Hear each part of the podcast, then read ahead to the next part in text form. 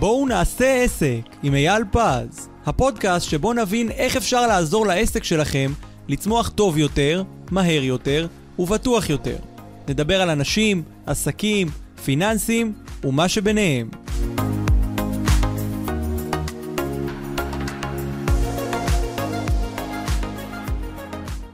שלום לכם וברוכים הבאים לפרק חדש של בואו נעשה עסק עם אייל פז, היי אייל.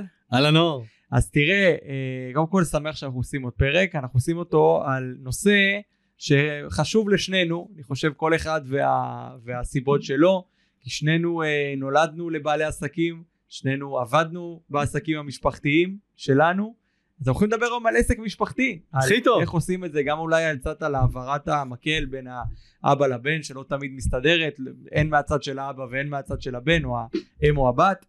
אה, מה, מה כדאי לעשות שמנהלים, איך מנהלים בכלל עסק משפחתי, אה, ואיך יודעים מתי צריך אה, ככה שמישהו יסתכל מבחוץ על העסק הזה ועל ההתנהלות שלו, ולשפר את התהליכים בו. אז שנצלול. יאללה.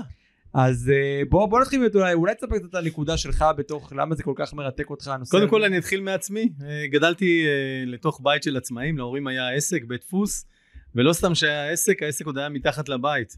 אז אה, זה לא לא הייתה לך עסק. ברירה להיות כן, בעסק, כאילו. אתה אומר. אז אה, העסק בעצם היה אצלנו 24-6, למה 6? כי בשבת, שבת קודש, אנחנו שומרים שבת, אז ברור שלא עובדים בשבת, אבל חוץ מזה זה באמת היה 24-6.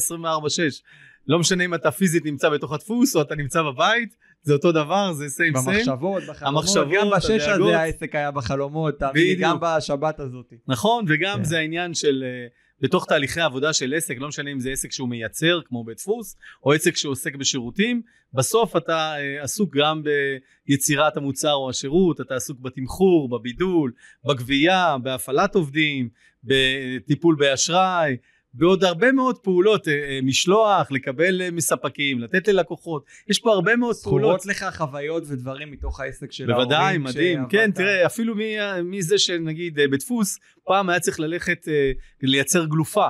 כן, היום זה נשמע הזוי, מה זה גלופה? אבל פעם לא היה שאתה מכניס למחשב איזה, אתה עושה גלופה, ועם הגלופה הזאת אתה יכול לשים בתוך המכונה, ואז על בסיס זה מייצרים. הגלופה למשל היא, היא אה, הוצאה קבועה. בסדר? היא לא הוצאה משתנה. כמות הנייר היא הוצאה משתנה, אפרופו השיחה שלנו על הוצאה קבועה והוצאה משתנה.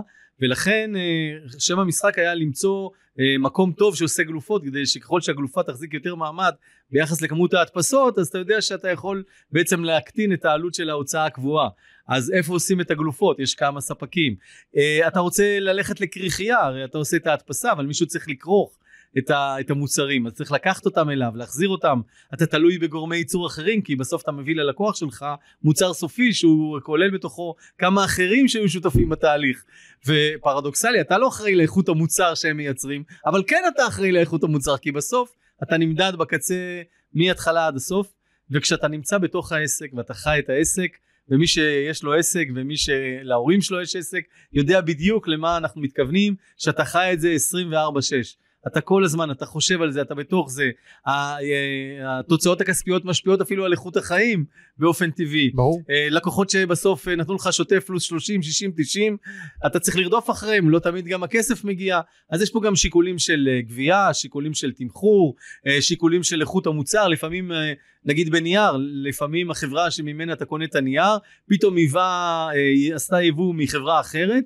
ועכשיו אה, סוג הנייר הוא לא מתאים לסוג ההדפסה. עכשיו עשית את זה מאה פעמים אבל לא עם סוג הנייר הזה ולמרות שזה אותה כמות אבל הדרך שבה הנייר המשקל של הנייר וכולי וכולי לא ניכנס הרי זה לא שיחה על דפוס. השורה התחתונה אתה צריך לבדוק כשיש לך עסק להיות עסוק בכל כך הרבה תחומים שלא תמיד רק אתה אה, מספיק לזה. ואתה צריך או עובדים והרבה פעמים בעלי עסקים ופה אנחנו נכנסים לשיחה שלנו היום אה, הציפייה די אה, לגיטימית מבחינתם זה שבני המשפחה יהיו שותפים לפעילות העסקית וגם לערבב את העניין הזה של עסקים ומשפחה, אולי נדבר על זה בפרק, זה לא תמיד דבר בריא, רגשית, נכון? יש פתגם יווני שאומר אה, תאכל ותשתה עם הקרובים שלך עסקים תעשה עם אנשים זרים בדיוק. אז uh, יש את התזה הזאת ויש את התזה שאומרת שכשאתה עובד עם uh, בני המשפחה אז בעניין האמון כנראה שאתה שם לא צריך להיות טרוד בו אבל היום שנדבר בפרק על היתרונות והאתגרים שיש ב, בעבודה עם בני המשפחה גם כמו שאתה ציינת, אה, זה לא תמיד אה, הולך כזה פשוט. יכול להיות שלבין המשפחה יש רצונות אחרים, יש יכולות אה, שלא נכון. מתאימות לפעילות הזאת. והיום אני רוצה שניגע בתהליך הזה ונעזור למי שיש לו עסק היום או עסק להורים שלו, נוכל לעזור לו לקבל החלטות איך לעשות את זה בצורה טובה יותר ולבחון מה מתאים לטובת העסק ולטובת הפעילים בעסק. אז אולי קודם כל נתחיל בציפייה. קודם כל להרבה אנשים יש ציפייה, בטח בדור הקודם, שהילדים ייכנסו לעסק. זה דרך אגב ציפייה מאוד לגיטימית מצידם. הם אה, בנו את העסק בגדול בעשר אצבעות, הם אה, התאמצו מאוד, אה, כנראה שאז כנראה היה פחות דיגיטל, והתהליכים שהם עברו והקשיים שהם חוו, ומי שבעל עסק יודע כמה קשיים יש בתוך תהליך, כמה אתגרים בעל עסק צריך לעבור כדי להצליח בעסק שלו. די טבעי שמישהו עושה את זה בשבילו, נכון? מה אומר האבא? למי אני עושה את זה? בשביל הילדים שלי. אז זה די טבעי שאבא ירצה שהילדים ייכנסו. אחד הדברים המאוד טבעיים שבעל עסק ירצה, שהילדים שלו ימשיכו את זה. עכשיו יש הבדל כשאתה מסתכל על זה שאתה בן 20 ו-30 ו-40 ו-50 ו- או בן 70 ו... וכשאתה בן אה, 50, 60 או 70, כנראה שהחשיבה מי היית רוצה שימשיך את העסק תהיה שונה. אנחנו נביא היום דוגמאות מלקוחות שלי, על- וגם אה, כאלה שהם אה, אה, דוגמאות אפילו, אם נספיק אולי גם דוגמאות מהעולם, ככל שהזמן אה, יותיר לנו, ונראה מה קורה בעצם כשמכניסים את המשפחה לתוך העסק. לפעמים דרך אגב זה לא רק הבן, לפעמים זה החתן, לפעמים זה הכלה, לא תמיד זה אה, בני הזוג, לא תמיד זה רק הילדים, אבל היום נתמקד בעניין של, של ילדים, או נתמקד בדור השני. אז בוא בסדר? נדבר על זה, מה קורה באמת שמכניסים את... אה, בעצם למה. מלכתחילה אנחנו מכניסים את הדור הבא? הסיבה שאנחנו מכניסים את הדור הבא, אחד כי אין בעיית אמון, כי אנחנו סומכים עליהם. והדבר השני, כי בסופו של דבר אנחנו יודעים שאחרי 120 שלנו, למי נרצה להשאיר את העסק? האופציות שעומדות בפנינו זה למכור את העסק, לסגור את העסק. פגישה שקיימתי בדיוק לפני שהגעתי היום אה, להקליט את הפודקאסט, אה, זה עם אה, סמנכ"ל בחברה שאני מלווה, ששני הבנים עובדים בעסק. ורוב הזמן הבנים דואגים שהיאכטה תשוט על המים, רוב הזמן הבנים דואגים לבלות בכל מקום, והם כמעט לא משקיעים בעסק כלום. למה? כי הם גדלו תוך, לתוך כפית של זהב, לעסק יש ים של כסף, אין שום בעיה בעסק, לעסק כבר היו עובדים, והסמנכ"ל שאיתו בעצם אה, נפגשתי, הוא מזיע, הוא אומר לי אין יום שאני גומר לפני 10-11 בלילה. הסמנכ"ל הוא הוא האבא לא, של לא, הילדים? סמנכ"ל לא, הוא לא שכיר. קשור. סמנכ"ל שכיר, אוקיי. שאין לו אפילו מניות בחברה. הדבר הראשון, בעל עסק צריך לדעת מה זה שהוא הקים את העסק כי הוא היה מומחה לנהיגה, לדפוס, לנגרות, לעריכת דין, זה לא אומר שהילדים שלו, זה המומחיות שלהם. מאוד יכול להיות שיש להם מומחיות אחרת. בסדר? קודם כל צריך לבחון מה צריך בעסק ומה המומחיות של הילדים. זה שהאבא הוא תותח בתחום שלו, זה לא אומר שהילדים הם תותחים בתחום הזה. נכון, אוקיי? אז קודם כל נכון. צריך לבחון מה היכולות שלהם. נכון. הדבר השני שצריך לבחון בעסק זה בסופו של דבר מה האופי של הבן, הבן, הבת, כן? מה האופי של, ש, אה, מה הצרכים שאותו אה, ילד רוצה לעבוד בהם, מה, מה הוא אוהב, מה, במה ליבת הקורס שלו, במה הוא ממש טוב. ולכן אנחנו נביא עכשיו את התהליך מה צריך לעשות מי שרוצה להכניס את הילדים שלו לעסק. אז אמרנו השלב הראשון זה לבחון מה העסק צריך. השלב השני זה לבדוק מה הילדים, למה הם מתאימים. לא תמיד הילד עדיין יודע מה הוא מתאים, כן? כמו בשיר של אהוד בנאי, הילד בן 30 אבל עדיין לא יודע מה יעשה כן. כשיגמור את הצבא. כן. אבל לפעמים הילדים כן יודעים, או לפעמים אנחנו יכולים לראות כישורים טבעיים אצל הילדים, וזה יכול לעזור להם לתהליך ההתפתחות. דרך אגב, אני לא נכנס באיזה גיל אנחנו מכניסים את הילדים לתוך התהליך של העבודה. אני רוצה אולי להביא דוגמה מאחד הלקוחות, אה, שלפני אה, כעשור, אה, כשליוויתי אותו, הוא היה בנתק מוחלט עם הבן שלו, כי הוא מאוד כעס למה הבן לא רוצה אה, להיכנס לעסק. ועד כדי כך הנתק היה גדול שהבן עזב את הארץ ובמשך שלוש שנים הם לא דיברו והוא היה ב- במדינה אחרת וואו, הכי רחוקה בעולם שאפשר. וואו. ו, וכשהתחלנו לעבוד הבנו שבעצם אה, בתוך התהליך גילינו שזה שהוא רצה שהבן הוא ממש מוכשר ויש לו יכולות והוא הקים שם באותה מדינה עסק והכל נפלא אבל זה שווה את הנתק עם האבא כאילו בסוף אה, תראה מה זה חשוב? עושה, תראה לא מה יאומן. הדבר הפשוט הזה אגב, הוא נסע לצד השני של העולם, בצד אבא השני של הגלובוס, תראה כן. מה זה עשה, זה מטורף בעיניי נכון. הדבר הזה. ולכן על הרקע הזה אה, אה, יצרנו תהליך שבו קודם כל הבנו שלא צריך שהילד ייכנס לעסק קודם כל צריך שהוא יהיה ילד זהו אתה אבא הוא הבן בוא נשאיר את זה ככה בדיוק. שתיים, והיו עוד ילדים, כן, במקרה הזה היו עוד בנות, כן, שרצו להיכנס לעסק, אמרנו לא, לא, אנחנו לא מכניסים אף אחד לעסק. לא, לא, אנחנו, כל אחד באזור שלו, שיתפתח, את רוצה ללמוד עריכת דין, ואת רוצה להיות אה, בעולם של עיצוב, וכל אחד עם העניין שלו, הכל בסדר. אבל יצרנו תהליך שבסוף הגדלנו את העסק, הגדלנו את הפעילות העסקית, וגרמנו לזה שמי שרצה להיכנס לעסק היה צריך להתקבל, ובמקרה הזה לעבור אותי, כן? להתקבל לעבוד בעסק, כאילו שאנחנו לוקחים אותו כעובד רגיל שהעסק צריך, במידה ובאמת העסק צריך. ובעקבות זה שבעצם האבא החליט שאין צורך שהילדים ייכנסו לעסק, זה בסדר, יום מן הימים, נתמזג עם חברה אחרת, נמכור, נעשה, הכל בסדר. אם הילדים ירצו, נבחן אותם על בסיס מקצועי, לא על בסיס זה שהם ילדים. אני מקצר ממש, השורה התחתונה זה שאחרי שבעה חודשים האבא נסע אה, לאותה מדינה יחד עם כל המשפחה, ועשו סולחה מפוארת. עם הבן והם היו אה, ביחד חודש שלם באותה מדינה וטיילו רק טיול בלי שום דבר אני מקצר את הזה, שנה אחרי הבן חזר לארץ, והיום הוא המנכ"ל של העסק. יפה. אה, אבל זה הפחות חשוב, היותר חשוב שיש אבא ובן. כן. כאילו יש יחסים, עזוב רגע את זה. זה. זה העניין גם, אני חושב, בעסק, כי עבודה היא דבר מאוד אינטנסיבי. ושוב אני חוזר פה לקטע האישי שלי, כי גם אני ראיתי שהיחס שלי עם אבא שלי מאוד משתנה בעקבות העבודה הזאת, ומאוד מידרדר, כי... כי יש ציפיות מצד לא, אחד. לא, גם ראינו את הדברים אחרת בכל מיני דברים מסוימים. נכון. זאת אומרת, כל אחד אה, בא עם הראייה שלו, עם העולם שלו, עם ההיכרות שלו. נכון. ולא תמיד זה מתאים. אז זה בדיוק הנקודה. קודם כל, הרבה פעמים שבעל העסק, כשהוא מכניס את הילדים שלו, לא תמיד הוא יודע לשחרר. לכן הרבה פעמים כשמכניסים, דרך אגב, מחקרים מראים ש-85% מהאנשים שמכניסים את הדור הבא לעסק, העסק נסגר. תוך וואו. שנה עד שלוש העסק נסגר. למה? קודם כל כי יש פיצוצים, נכון? כן. אם האבא לא מצליח אה, לשחרר ל, לילד את התחום אחריות שלו, לא מוכן להקשיב, לא מוכן להתנסות בתהליכים החדשים, אז הפיצוצים האלה יגרמו לבעיות בתוך העסק, זה משפיע על שאר העסק, משפיע על הלקוחות, משפיע על העובדים, משפיע על התקשורת מול העולם, ובסוף בטווח קצר של כמה שנים בודדות העסק נסגר. לכן 85% מהעסקים שעוברים לדור השני, העסק נסגר. גם כי לפעמים הבן לא בסדר, הוא לא מבין את, ה, את המהות של העסק, את האסנס. הוא לא מספיק טוב כמו האבא גם, נכון, הדברים שה, שהאבא היה טוב בהם, אני חושב שזה גם נכון. ולכן צריך להכין את הדור הבא לקראת קבלת העסק. בהנחה שאנחנו רוצים, קודם כל אנחנו צריכים לשאול, דרך אגב אתה מעוניין בכלל? בדיוק. קודם כל לשאול. קודם כל, לשאול את פי הנערה. כן, לא כן? לזרוק אותו ישר למים. גם אה, אה, זה אנחנו צריכים לשאול, אה, כמו שאליעזר שאל את, את לבן, תגיד אפשר זה, אמר בוא נשאל, לבן אמר בוא נשאל את פי הנערה, את אח שלו, את רוצה ללכת עם, ה, עם האיש הזה בשביל להתחתן עם יצחק? קודם כל צריכים לשאול את, ה, את הילד, אתה בכלל בקטע? ואם כן, למה שניקח אותך? בעיניי, אחת השאלות הכי חשובות זה, בוא תתמודד על התפקיד, זה לא בגלל שאתה ילד הזה האוטומט, אלא מה? קודם כל, בתוך העסק יש מיליון משימות לעשות. איזה פעולות אותו ילד, או אותו חתן, או אותה בת, מה הם, יכולות, מה הם יכולים לעשות? זו נקודה מהותית, כי בסוף, זה מזיז את כל המערכת בתוך העסק. נכון. כי יש עובדים אחרים בעסק, ופתאום אתה מצניח מישהו. אה, יש לו מעמד, מה, רק בגלל שהוא הבן? אה, רק בגלל שהוא אה, במשפחה, אז יש לזה שיקולים גם מבחינת היכולות, זאת אומרת אנחנו צריכים להראות הרבה פעמים יכולות. עוד משהו חשוב אגב, שלפעמים ההצנחה הזאת של בן לתפקיד יכול להיחשב מוזר בעיני העובדים.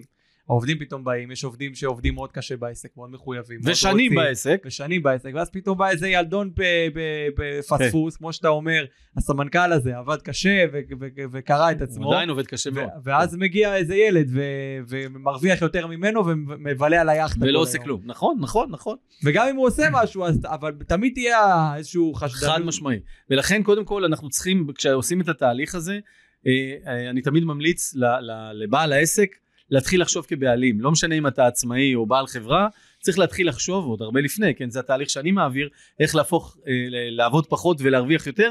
השלב הראשון זה להפוך להיות בעלים בעסק, כן. זאת אומרת, לא לעבוד ב-100% מהזמן בתוך העסק, חלק מהתהליך אנחנו צריכים לעבוד על העסק.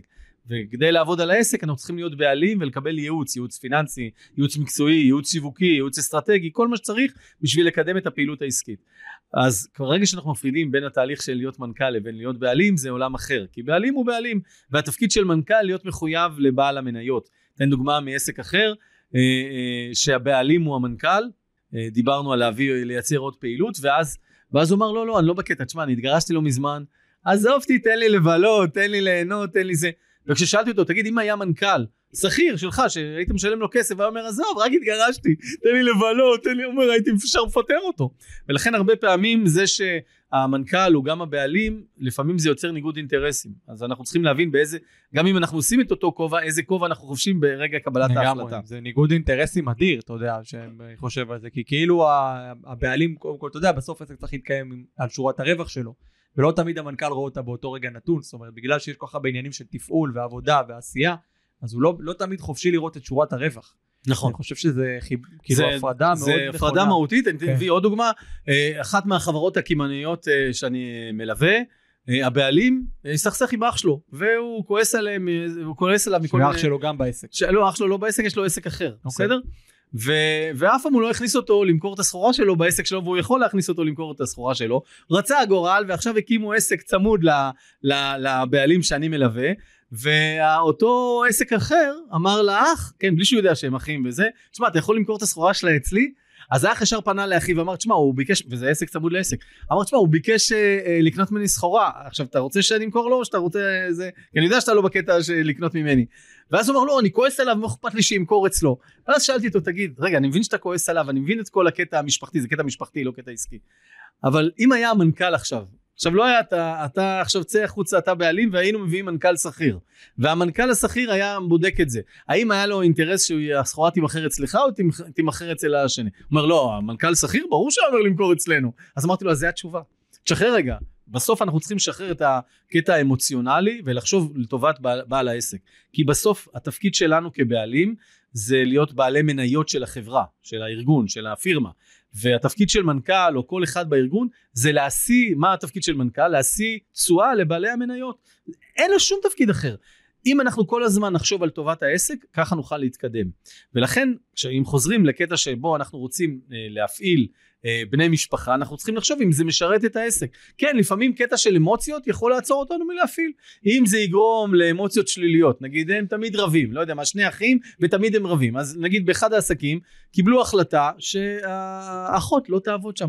כי אה, בגלל בעלה, ובעלה לא מסתדר עם האח שלה, עם, עם הגיס וזה, ותמיד יש קלאשים. אז כדי אה, למנוע בעיות, האבא החליט שרק הבן יעבוד, ונגיד במקרה הזה הבת לא, לא תעבוד, היא תקבל את הרווחים שלה, אבל היא לא תהיה עובדת ב, ב, בחברה. הדבר הנוסף, אנחנו צריכים לדבר על ניהול אה, החברה כתהליך של מניות. הרי כשאתה רוצה להעביר חברה, וזה, איך, איך אני מעביר את המניות? האם אני צריך לתת את 100% מהמניות כבר לבן? זאת אומרת, אוקיי, הכנסתי אותו לעבודה, הוא הבן, אני כבר בן 60 או בן 70, אז אני נותן לו 100% מהעסק כבר עכשיו. בעיניי זו שגיאה, כי אם אתה נותן 100% ניהול למישהו שהוא עדיין לא אה, מספיק אה, שעות מנוע בחברה, זה יכול להוות בעיה גם בניהול של העסק, גם בשליטה, ובסוף אנחנו צריכים לעשות את זה באופן מדורג. זאת אומרת, תהליך העברת המניות בין האבא לבין הבן, הוא צריך להיות, בוודאי שהוא צריך להיות, גם אבל- יש רק בן אחד. כן, כן, אומרת, כן. גם, זה לא רק אם יש כמה, נכון. כמה ילדים וצריך להעביר לכולם איזשהו אחוז מסוים. נכון, נכון, צריך, אה, וזה כמובן צריך לקחת ייעוץ אה, גם משפטי וגם מיסויי, אבל אני מדבר רגע על האסטרטגיה. בסוף צריך להתחיל להעביר את המניות לבן, או לבנים שרוצים להיכנס, על בסיס הדרגתי, ולא בבת אחת כמו מכת קראטה, לתת את כל המניות של החברה, יאללה, קח תנהל ותודה שלום וביי. למה? כדי להמשיך לשלוט בעסק, כדי להמשיך שיהיה מחויבות לבן לתת תשובות לבעל המניות, שבמקרה הזה זה האבא. ואם האבא הוא לא יהיה בעל המניות המרכזי, אז יש פה בעיה של, אה, של אה, שליטה. כדי שזה יקרה צריך לייצר תהליך. התהליך מתחיל בישיבות קבועות. הרבה פעמים אומרים, מה זאת אומרת, זה הבן שלי, מה זאת אומרת, זה אבא שלי, אנחנו מדברים, מה, מה השאלה? לא, לא, אנחנו לא מדברים. מה שצריך לעשות זה לייצר ישיבות עבודה קבועות. אחת לשבוע, אחת לכמה שעות, אחת לשבועיים, אחת לחודש, לא משנה, כל אחד בהתאם למה שצריך, אבל לא ישיבה שהיא אה, כזה אהלן שמאלן, אלא ישיבה של עובדות. נניח שהחודש אנחנו צריכים למכור איקס מוצרים, אנחנו צריכים לגייס איקס עובדים, אנחנו צריכים לפטר חלק מהמוצרים, אנחנו צריכים לגייס אשראי, אנחנו צריכים לצאת לפעולות השיווקיות, צריכים להחליף את הרכבים, לא משנה איזה פעולות, אם הבן אחראי על המשימות האלה, הוא צריך לדווח למנכ"ל. זה שזה הבן וזה האבא, זה לא רלוונטי, ולכן כל דבר שהיינו מצפים מעובד, זה הציפייה שלנו גם מהבן. לכן צריך להפריד את העניין הזה. מעולה, ותגיד לי משהו, אני רוצה לחזור גם לעניין הרגשי בין, ה- בין האבא לבן או בין הילדים להורים. אה, בסוף עסק, אתה יודע, אני גם אומר את זה לעצמי לפעמים, גם נתתי את זה כזה, בתוך השיחות שלי עם, עם אבא שלי כשאני מנכלתי את העסק המשפחתי, אמרתי לו את הדבר הזה גם על עובדים אחרים אצלו בחברה, גם באופן כללי, עסק זה לא בית תמחוי, אתה מבין? זאת אומרת העניין הזה שלפעמים של לבוא ולהעסיק את הילד לפעמים אתה יודע בשביל לתת לו משכורת גבוהה יותר ממה שאולי ייתנו לו בשוק אולי לתת לו משהו נוח יותר זאת אומרת זה הרבה לפעמים מהמקום של לדאוג לילד כי באמת בסוף כמו שאתה אומר ההורים מאוד רוצים לדאוג לילד אבל בסוף אם זה פוגע בעסק אם, ה, אם הילד פוגע בעסק אם מערכת היחסים פוגעת בעסק זה לא זה לא יכול לעבוד כי העסק כמו שאמרתי הוא לא בית תמחוי אז השאלה פה איפה, אה, איך, איך, איך יודעים שהמערכת יחסים הזאת לא מתאימה לעסק ואיך אפשר לסיים אותה בצורה שבאמת לא תגרום לילד לעבור לצד השני של העולם ולפתוח אה, אז קודם כל. בוא נדבר על, על הסיום של ההעסקה, כן. כן. אחד הדברים הראשונים שצריך לעשות, אני ממליץ לעשות את זה בליווי משפטי, כן? זה לעשות, אה, ואולי אפילו עוד לפני הצד המשפטי, להכין רשימה של פעולות שאנחנו רוצים שמ- מ- מהילד. נכון, זה אותו דבר גם שמעובד, אנחנו רוצים אותו לתפקיד מסוים, יש רשימה של משימות שהוא צריך לבצע, ואם הוא יעשה אהלן וסהלן, ואם הוא לא, אז אה, תודה שלום וביי. על אותו משקל, ככה אנחנו צריכים גם למדוד את הפעילות אה, שמכניסים את הילד לעבודה. אני מאמין שצריך לשלם משכורת ב- לפי מה שמקובל בשוק. אני פוגש בהרבה מקרים אנשים שמשלמים לבן, לבן המשפחה משכורת שהיא בי פאר כאילו רחוקה אפילו לא תגיד טוב זה בגלל לא שזה הבן עוד עשרה אחוז גם מתאים לניסיון של הילד בתחום, להשכלה של הילד, בדיוק ממש לכל המצב, מה שמקובל כן, אם היינו לוקחים מישהו שכיר מה היינו משלמים לו בדיוק. לפי היכולות שלו כזה, שלו לא, שכיר באותו דבר, רק לא קוראים לו סטטוס. הבן של כן, איקס, אלא הוא בדיוק אותו, אם הוא לא היה עם אותו הבן. לימודים, אותו בדיוק. ניסיון, אותו הכל. ולכן האם הייתי בכלל מגייס אותו לתפקיד? קודם כל זו השאלה, נגיד נכון. אחד כזה שהוא בלי ניסיון או בלי ניסיון בתחום הייתי מגייס אותו? אז אם כן סבבה אז מה אדם כזה מה היה המשכורת שלו? אם הייתי מפרסם הודעה ומגייס מישהו שכיר מה היה השכר שלו? זה מה שצריך לשלם לבן. עכשיו זה בסדר בגלל שהוא הבן אז אני אתן עוד כמה צ'ופרים קטנים אבל זה ברמה של בקטנים. עכשיו בתור בן אני רוצה לתת לו אקסטרה זה כבר משהו אחר. זה אני יכול לתת לו מהרווחים זה אני יכול לתת יש לזה שיקולים מיסויים זה כבר הרואה חשבון ימצא את הפתרונות המיסויים. אבל ביחס לתפקיד שהוא מבצע אני צריך לשלם בהתאם למה שהייתי משלם לאקוויוולנט בשוק. למה זה חשוב? כי אם מחר משהו לא מסתדר אז אני כשאני מחליף אחד בשני אז אין לי בעיה כי אני מודד אותו בהתאם למה שהייתי מודד מישהו אחר גם זה יוצר לילד בעיה, כי אחרי זה הילד גם לפעמים נאחז בעסק, כי הוא אומר בואנה אף אחד לא ייתן לי את המשכורת הזאת, אז בואו נאחז בקרנות המזבח, ובינתיים זה פוגע בעסק. ולכן בדיוק צריך לתת שכר שהוא equivalent לשוק. עוד כמה מ- צ'ופרים קטנים זה בסדר, כן, בגלל שהוא הבן, אבל לא מעבר לזה. אנחנו רוצים לצ'פר, זה בנושא אחר, בדרכים אחרות, שהרואה חשבון ימצא לזה פתרונות, אבל לא בשווי של מה שאני נותן לו ביחס לעבודה, בסדר? אז זה דבר אחד. הדבר השני, בתוך תהליך העבודה, שאלת, איך אנחנו עושים את זה? מה, מה, מה הדברים שאנחנו עושים עם העבודה? ואני חושב שאחד הנקודות המהותיות שאנחנו צריכים לבחון בתוך תהליך העבודה, זה אחרי שבדקנו שהילד באמת רוצה לעבוד בתחום שלנו, זה לבחון מה הוא יכול לתרום. בסדר, הוא מאוד רוצה. יופי, נניח שהוא רוצה, כי מגיל אפס קדחנו לו בוא תעבוד בעסק. סבבה, אבל במה הוא מתאים? אולי הוא לא מתאים להיות נהג משאית. אולי הוא לא מתאים אה, לסחוב על הגב, אולי הוא לא מתאים אה, לעבוד בדפוס כ- כדפס, אולי הוא לא מתאים אה, להיות עורך דין, אבל יכול מאוד להיות, ואני בטוח שהוא יכול להתאים לדברים אחרים. אז זה הנקודה השנייה, למה הוא מתאים. והדבר השלישי, זה היחסים של אותו הדמות בתוך העסק. קודם כל, צריך לבחון, יש עוד עובדים, יש עוד אחים, מי נכנס לעסק, במה הוא יכול לתרום, והרבה פעמים דווקא בעבודה נכונה ובתכנון נכון מראש, שבו מסכמים מה כל אחד יעשה, אז הרבה יותר פשוט גם למי שנכנס לעבודה, הרבה יותר פשוט למי שהכניס לעבודה, הרבה יותר פשוט לשאר העובדים, והכי חשוב, קל למדוד את זה. נניח שהכנסנו את הבן שהוא יהיה הסמנכ"ל שיווק, הכנסנו את הבן שהוא יהיה אה, איש הדיגיטל. אוקיי, אם הייתי לוקח חברה שתעשה לי את הדיגיטל, או הייתי לוקח איש שהוא יעשה לי את הדיגיטל אין-האוז, מה הייתי מצפה? זה בדיוק מה שאני צריך לצפות מהבן. אז זה בסדר, אני נניח, בגלל שהוא הבן, אני יכול אולי, לא יודע, להחליק טיפה, אבל רק ברמת הטיפה, כי אחרת זה לא עוזר לטובת העסק. אנחנו כל הזמן צריכים למדוד מה משרת את המטרות של העסק. לפעמים מאוד יכול להיות שבשלב הראשון זה לא מתאים להכניס את הבן. אולי דווקא שווה שהוא ילך לעבוד אצל מתחרה. אולי דווקא שווה שהוא ילך לעבוד בענף. אולי דווקא שווה שהוא יעשה אה, משהו אולי אפילו לא בארץ. אולי דווקא שווה שהוא יקבל את הביטחון העצמי, שהוא ילמד יותר, שהוא יתגלח יותר, שהוא שהוא יתנסה יכיר יותר, אנשים חדשים. שהוא יכיר, שהוא יעריך את מה שיש, נכון. ואז אחרי זה נבחון, אתה יודע, שווה מול שווים, האם שווה שהוא ייכנס לעסק, או, לש, או לא שווה שהוא ייכנס לעסק. זה הכל בעניין ש, שבעל העסק הרבה פעמים חושב שהילדים, בגלל רמת הנאמנות, אז זה הסיבה שלי להכניס אותם. וזה בסדר, זה לגיטימי, אבל לא תמיד זה הולך כזה פשוט. זאת אומרת שיש תהליכים כמו קמח ומים ושמרים, אם אתה רואה אותם בשלושה מוצרים נפרדים, אז אין בזה בצק ואין בזה לחם.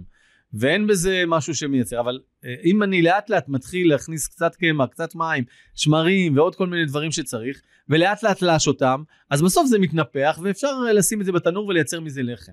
זאת אומרת, לפעמים יש דברים שהם תהליכיים, לא במיידי, ואם אבא אה, עיניו בראשו, והוא מאוד חפץ שהילדים ייכנסו לעסק, אז חלק מהתהליכים זה לבדוק ביחד איתם מה באמת הם רוצים.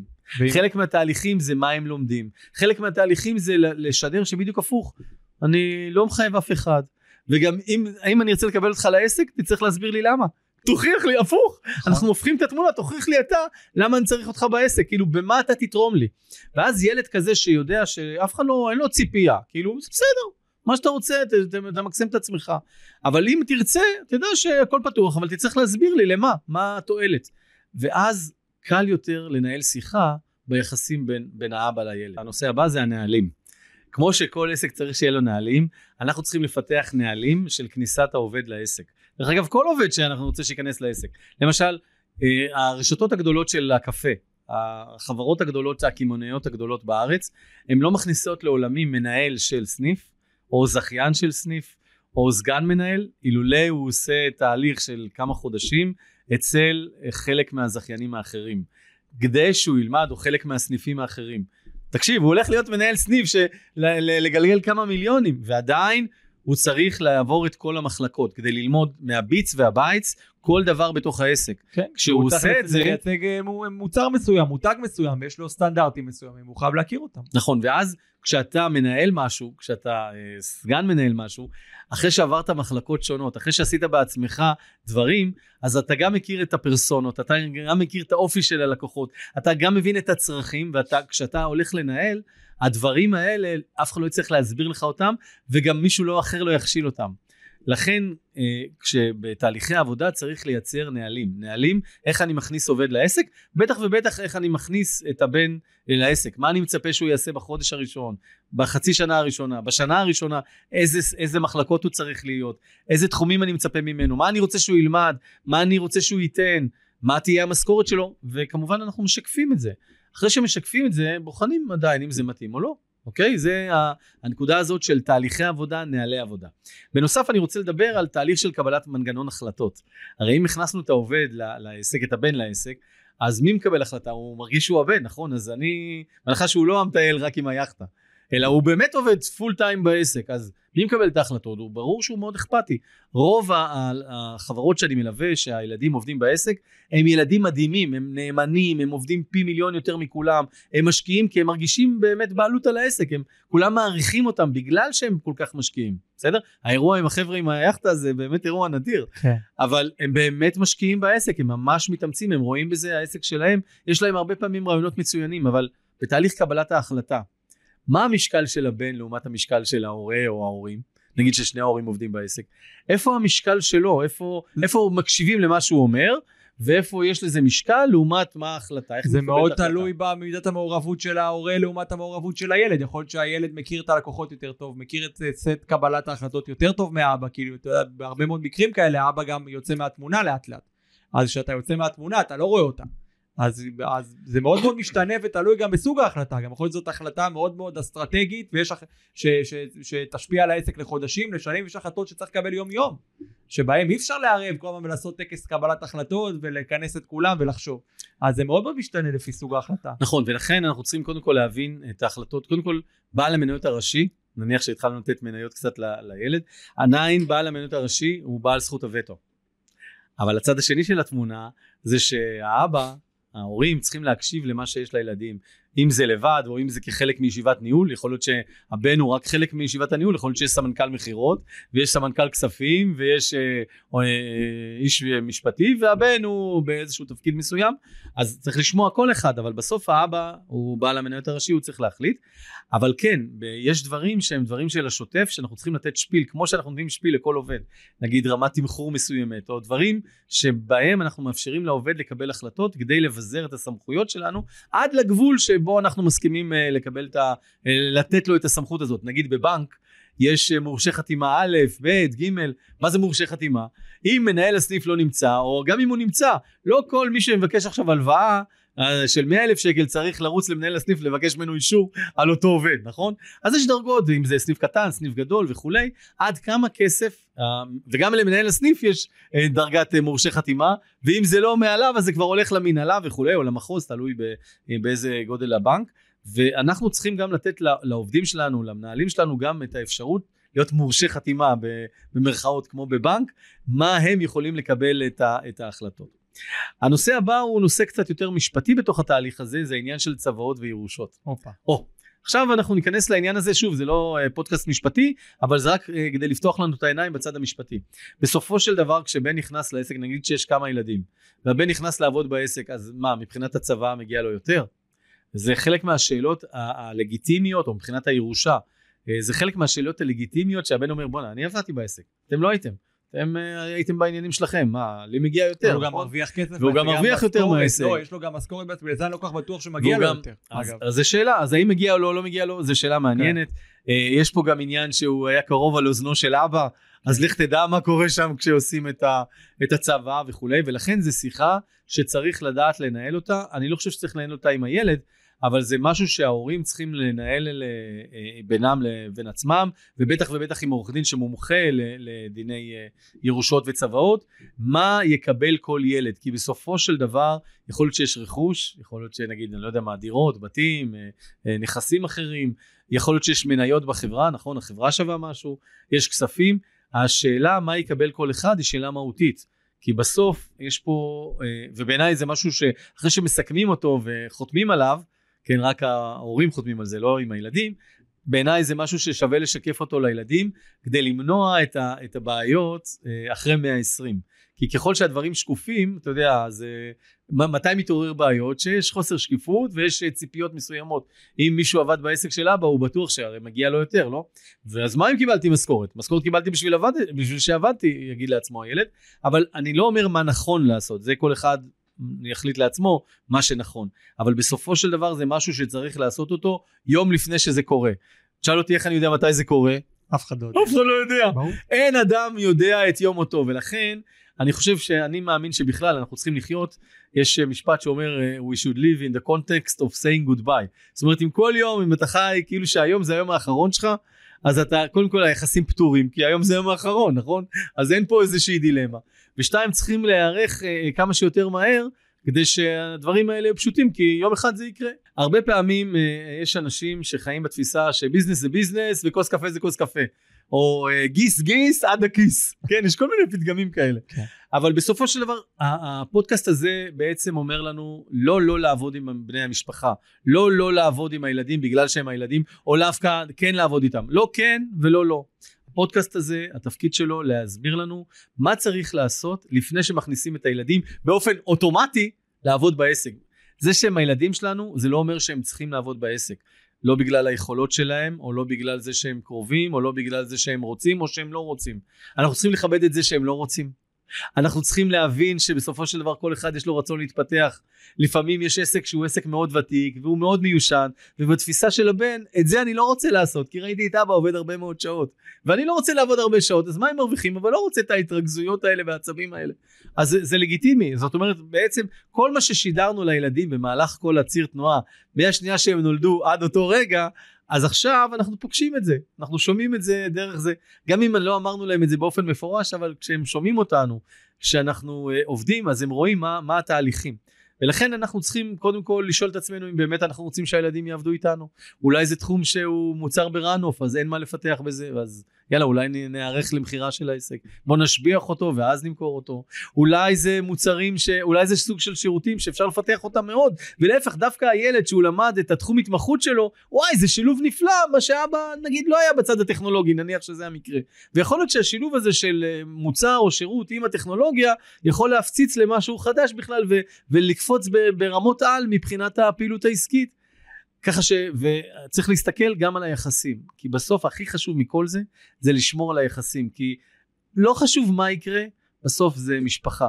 ובעיניי זה ערך יותר גדול מאשר כמה מרוויחים בעסק. לגמרי. ואם אנחנו נקפיד על העניין הזה, ונכבד אחד את השני, גם ההורה את הילד, ובטח ובטח הילד את ההורה, ונאפשר לכל אחד להצליח בדרך שלו, אין לי ספק שזה ישרת גם את היחסים, ווואלה, גם את העסק. לגמרי, אני גם חושב שבהמשך למה שאתה אומר, העניין הזה של הכבוד ההדדי הוא סופר חשוב פה, וגם העניין הזה של מצד אחד גם להקשיב לילד.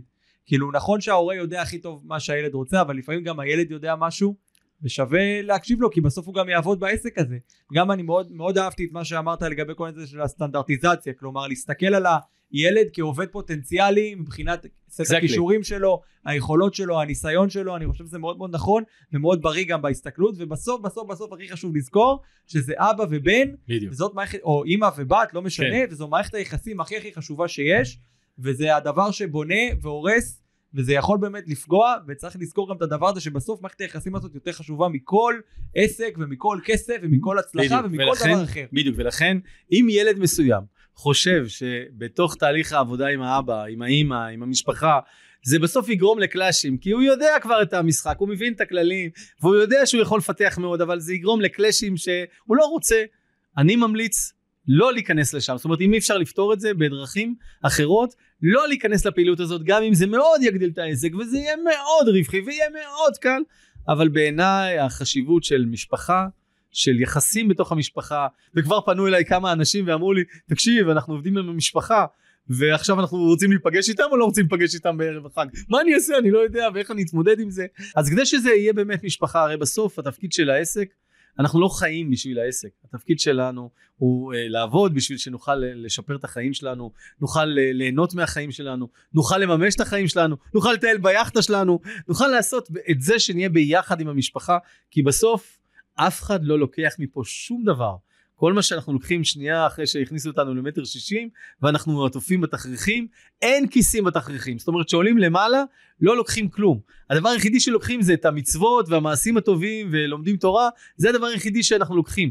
מי שידאג לעשות אה, אה, גמילות חסדים יותר טוב אחד עם השני, לתת צדקה אחד לשני, וצדקה אפילו לחייך.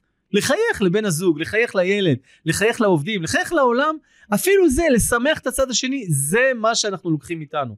ולכן, אם יש משהו, זה הכי טוב שנשאר ביחסים טובים יותר טוב מהכל. לגמרי, אני חושב שאין דרך גם טובה מזה לסיים את הפרק הזה.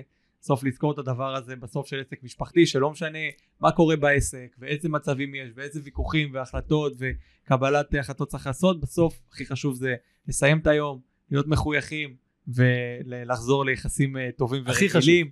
אייל פס תודה לך על הפרק הזה בכיף. תודה רבה גם לכם נתראה בפרקים הבאים יאללה ביי.